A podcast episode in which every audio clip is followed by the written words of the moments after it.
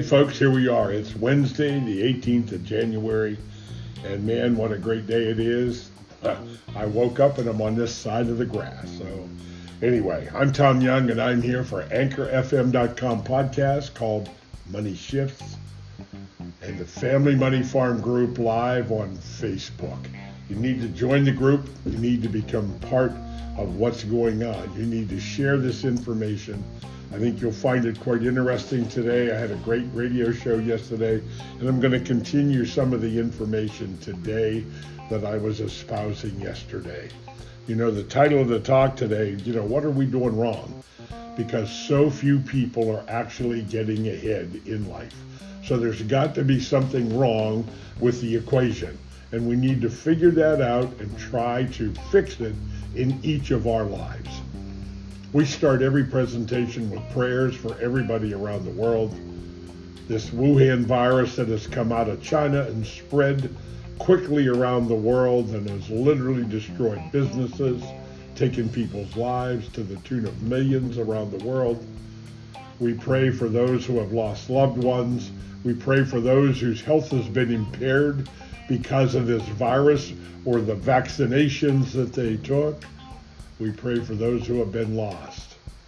We pray that the Lord would gather them in his arms and take them off to his kingdom of heaven above. In Jesus' name we pray. We also add our prayers this day and every day for those in this Ukraine war, Russia Ukraine. We pray that the Lord would somehow intervene in these men's minds and help them to find some kind of solution, some kind of peace or resolve to stop the destruction and the killing in those countries. In Jesus' name we pray. You know, it's kind of amazing. I get on here, uh, you know, a couple days a week and, and I talk about a lot of different things. And I guess my camera just went dead. So I'm going to switch cameras. So just bear with me a minute. We're, we're going to switch cameras since my other camera went kaput.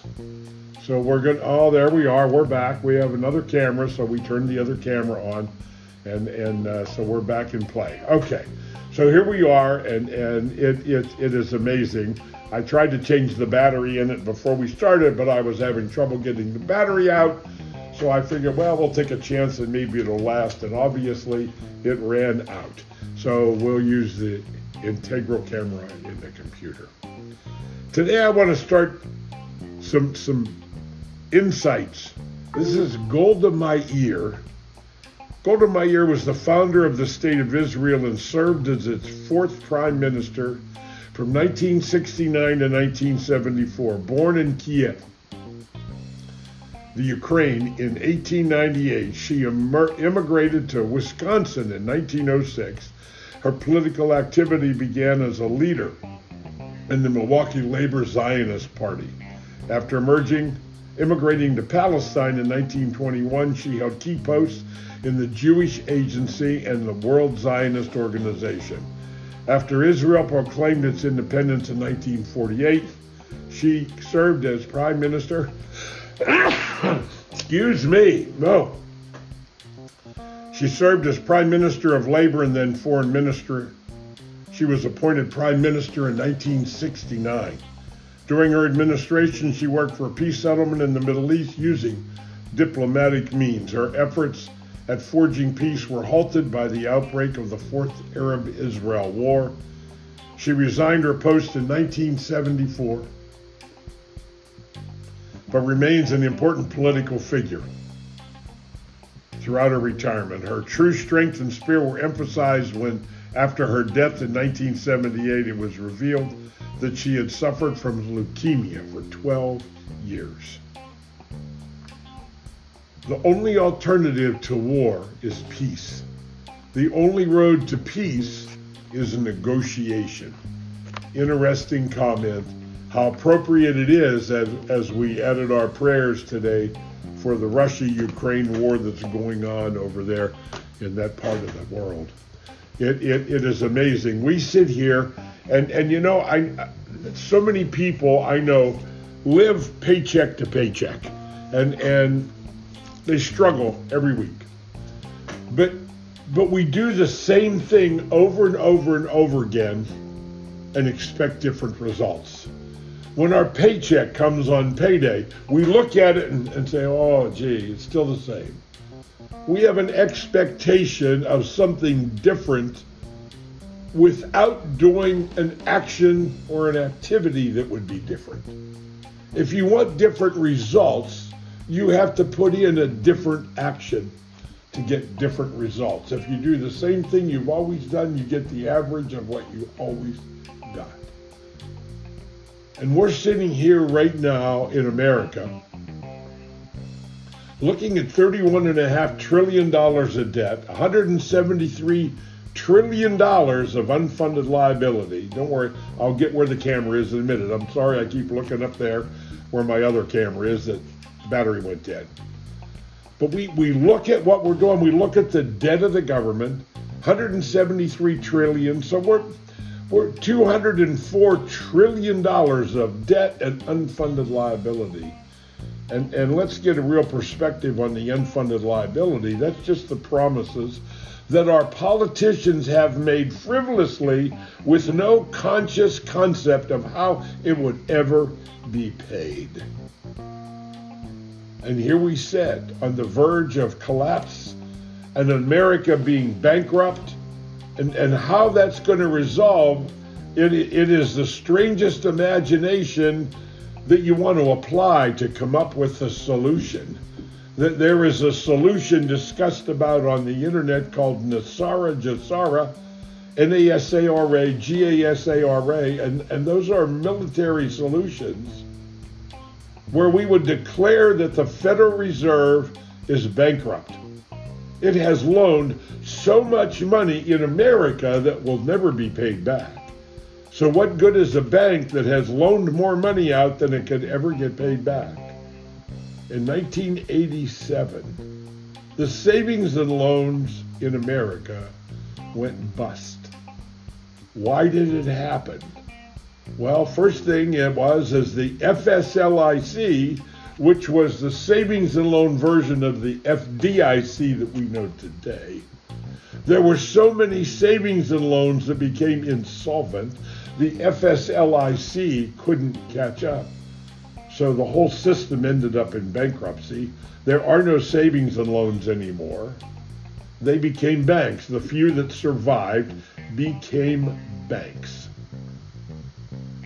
The FDIC was set to destruct in 1991 or 92.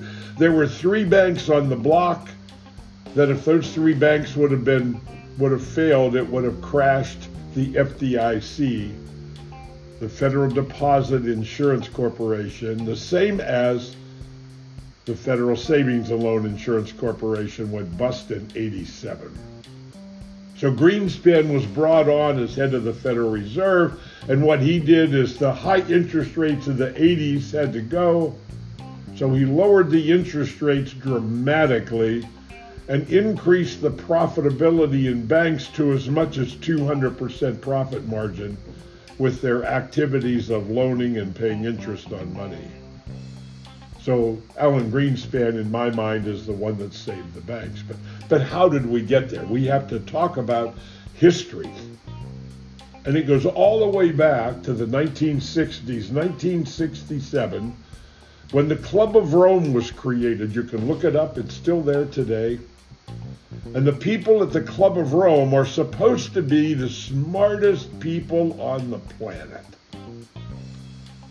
And in 1967, 1968, they made their first prediction.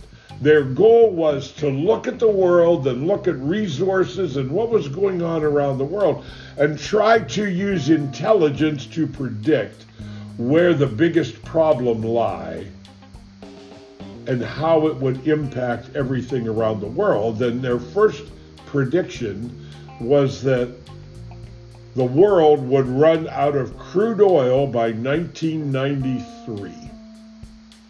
There was also a book written in the early 90s called The Great Reckoning of 1993 by a guy named Hawthorne and Rees-Mogg. They were economists out of Europe. And they wrote the book about the collapse of everything because we ran out of crude oil. Obviously, we didn't run out of crude oil.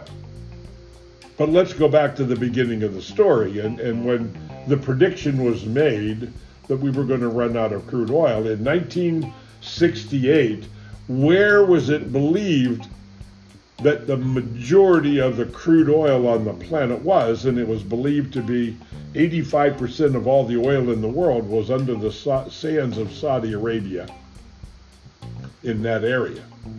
So here we are today, and, and, and really, a couple of years ago, Donald Trump, through changes in laws and reduction of regulations, we came to find out that we have more oil and gas under the ground in the United States than any place else in the world. We have the largest gas and oil supply of anywhere. But yet we have a regime right now, a political regime that is set on destroying America, it appears.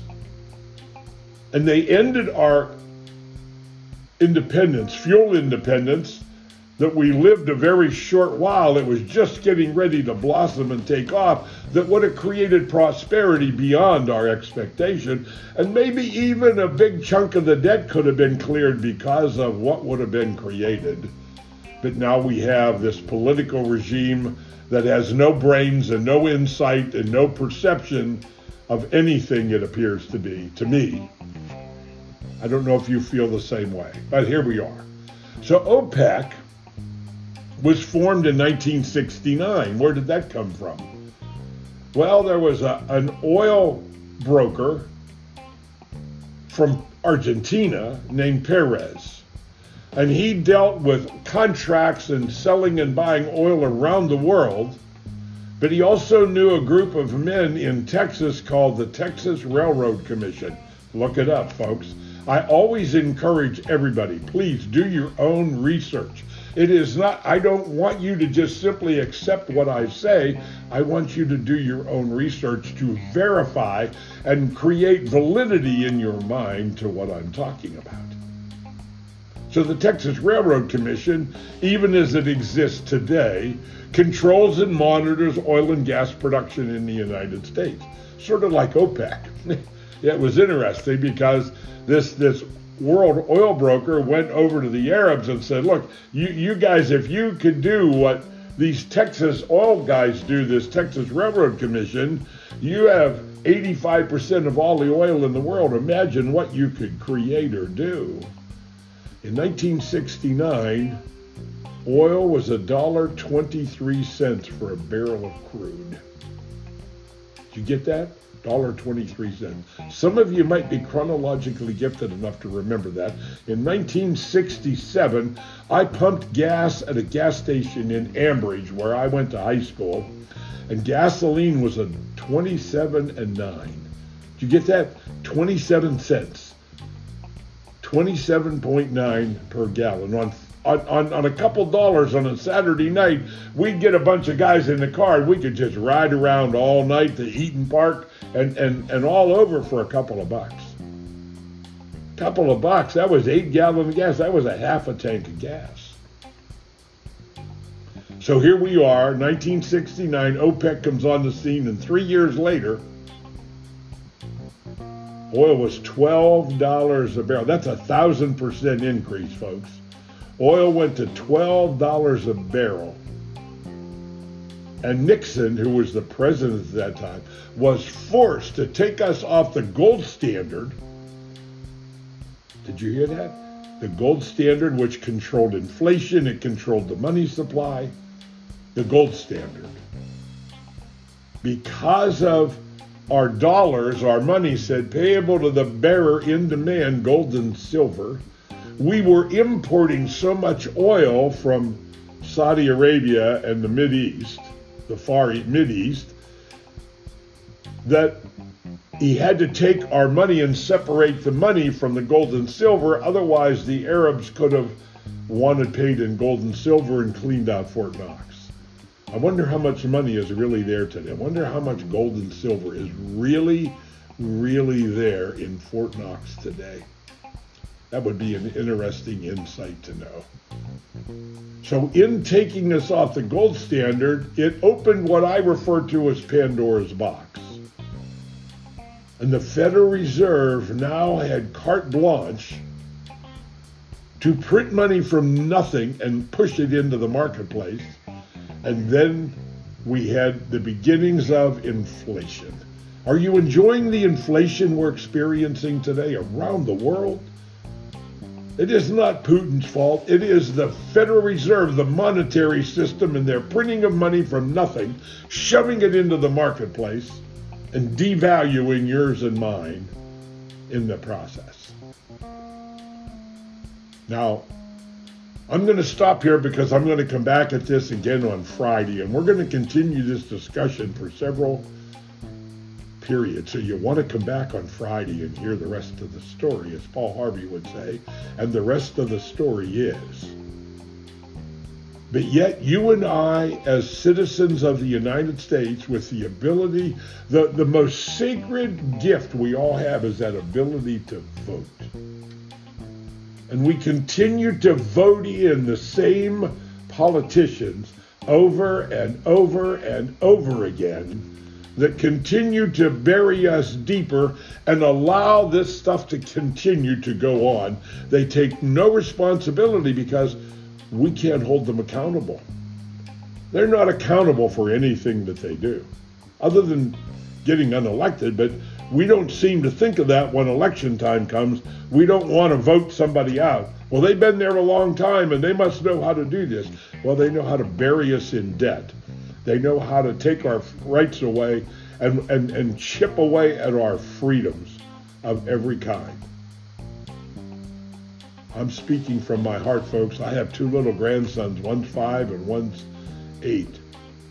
And, and you know, the whole future is about them. Everything I do in my life is about making sure that those two little boys, when they grow up and become adults, they at least have access to some kind of opportunity if they're willing to work for it.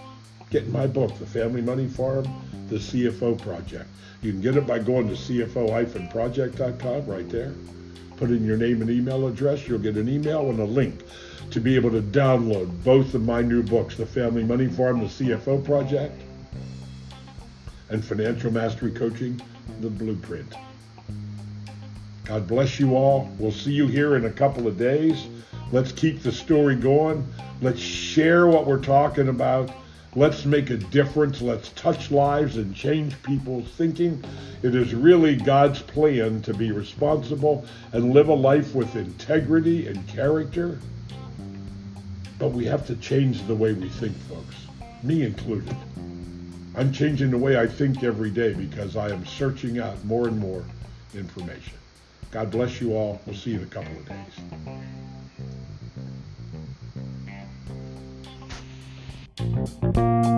days.